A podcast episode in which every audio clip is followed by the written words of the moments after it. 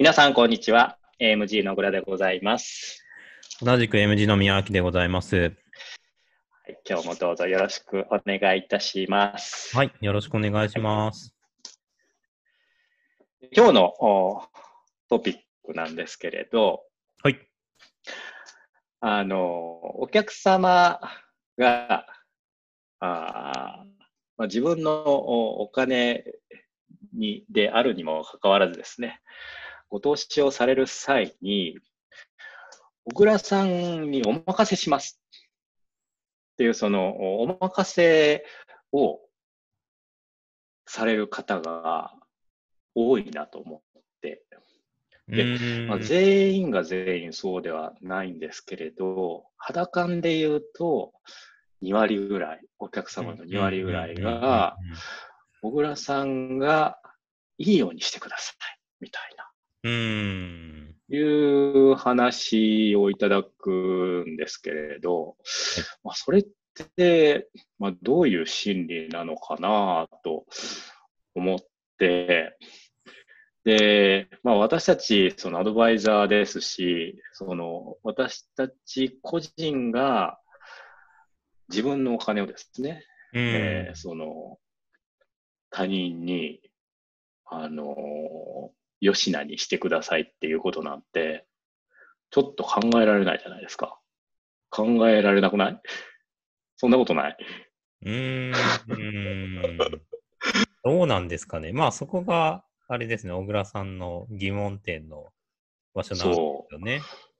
う。そうう。ん。で例えばね、その、お寿司屋さんでおまかせ握りとかはあるし、はい。あの、床屋に行って、うん。あの、お任せで髪切ってくださいっていうことはあるんだけど、うん。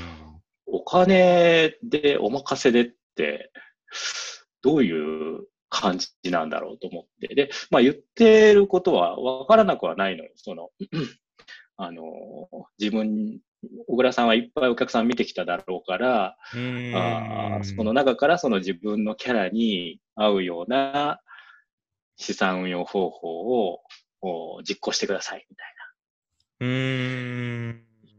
いな、いう感じだと思うんだけど、はい。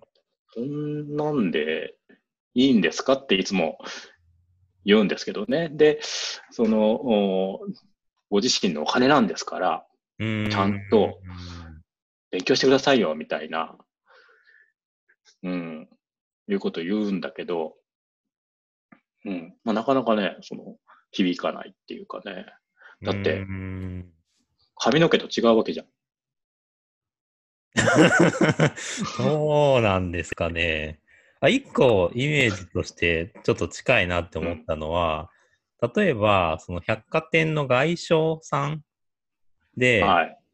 例えば、その、まあ、ここからここまでみたいな感じで持ってきて、好きなものを選ぶとかって、うん。もう持ってきたもの全部買ったりするじゃないですか。ああ、はいはい。うーん。あでも、床屋のこれに近いのかな？でも、床屋の方が分かりやすい。床屋の方が近いのかな？まあでも自分の髪だったら、まあそれこそまあうん大事じゃない人もひょっとしたらいるかもしれないですけど、大体はやっぱり自分の体の一部なので大事じゃないですか。うん。で、それを、じゃあ、ま宮脇くん、任せると。髪の毛大事、うん。髪の毛大事だとしてさ、お任せしますって言う？お任せしますね。もちろん、ある程度は聞いてはくれますけど、別に、例えばうん、ここ何ミリでとか、ここはこうしてみたいなことを、あんまり言うタイプではないですね。小倉さんはどうですか？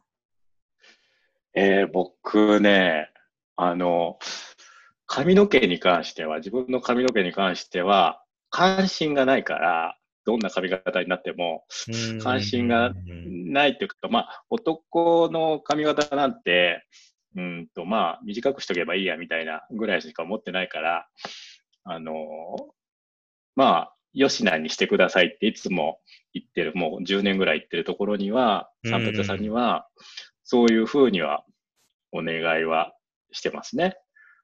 うーん。いやだけど、最近ですね、あのーかなりもう10年も通ってるとですね、すごい適当になってきて、その、サンパチャさんの方が。はい。で、あのーまあ、2、3年前にですね、まあ、ちょっと、もう、自分ももう40近いんだし、ちゃんと髪型もちょっと大人っぽい、いつも短いんですけど、ちょっと伸ばしてみようかななんて色気づいちゃい。いまして、でちょっと伸ばすのにチャレンジするので、えーその、切り方もね、えー今後伸びていっても、おーまあ、まとまるような感じにしてくださいって注文したんだけど、はい。注文したんだけど、短くバッサリ切られるわけ。毎回。ちょっと怖かったですね、今の注文は。怖かった？多分私だったら短くします。なんでよ。客が注文してるんだから。いや、きっとこの人は短い方がいいんだろうなっていう解釈をします、えじゃ長くしたいって言ってんだよ、こっちが。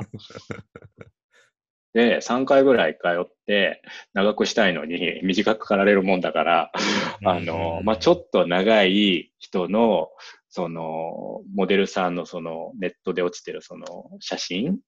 はいはい。みたいなのを持ってって、これにしてください。っあ、ていうもう風に、実例を見せたわけですね。そう、実例を見せて、で、まあ、そんなね、なんか大変身とかじゃなくて、ちょっと、ちょっと僕より長いかなっていうぐらいのヘアスタイルのものを持っていったのにもかかわらず、うーん。それでも刈り込んでくるわけ。もうその人が借り込む趣味の人だったんじゃないですか？そう。でもその時はさすがに、あの、床屋変えようかなと思った。10年通って。だけど、10年通ったのにですか？そあう。なんか、あ、それって結構アドバイザーを、ファイナンシャルアドバイザーを変える感覚なのかなと思ったりもしましたけどね。ーまあ、ちの言うことだからこ何にもそ、ちょっと違ってた時に、あれって思うっていうことですよね。そうそうそう。うん、私なんかは、新しい場所に行った時は、自分に合う床屋を探すんで、会う人に出う会う。間は転々としてますね。どっちからかというと。変転もするんですか？転転々とするんですか？なんか同じお店で買えると、と気まずいじゃないですか。同じお店だと気まずいの？なんとなく、あれ？みたいな感じになりません、うーん。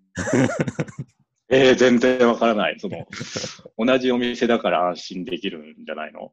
ああ、いや、同じお店の違できるう人うん。あ同じお店の違う人だったらちょっと、そなんか、の、前、うん。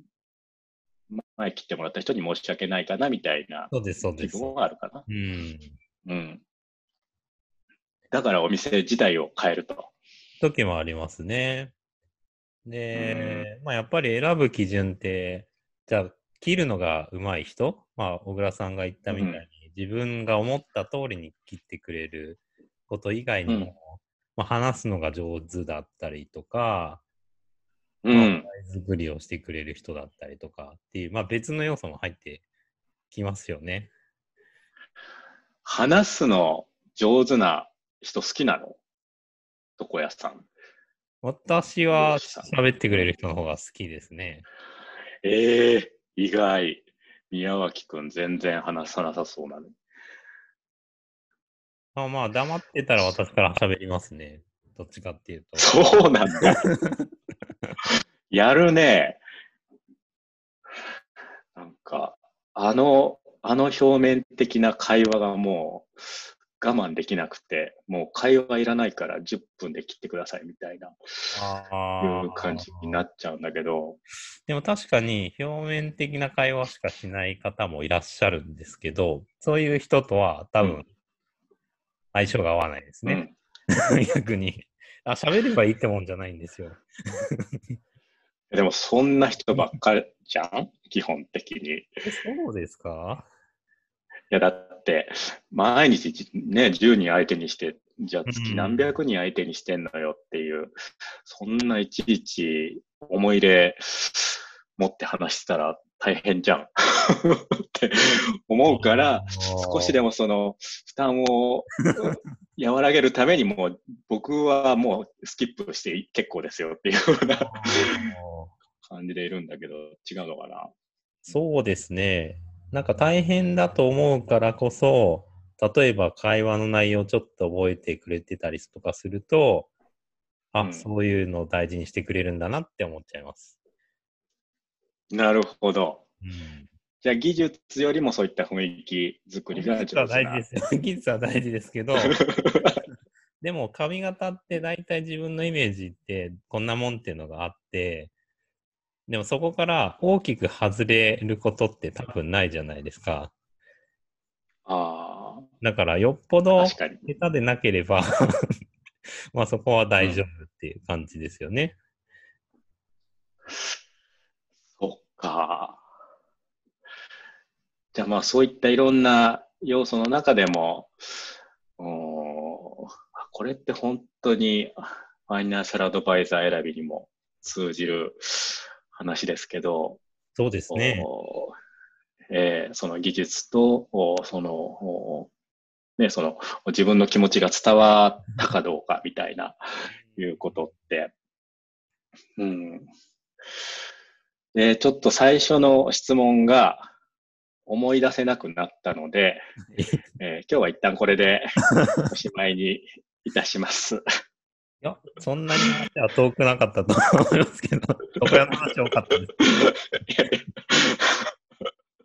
そうですね、床屋選びとアドバイザー選びはちょっと似通った部分がある的ないうオチでしたかね。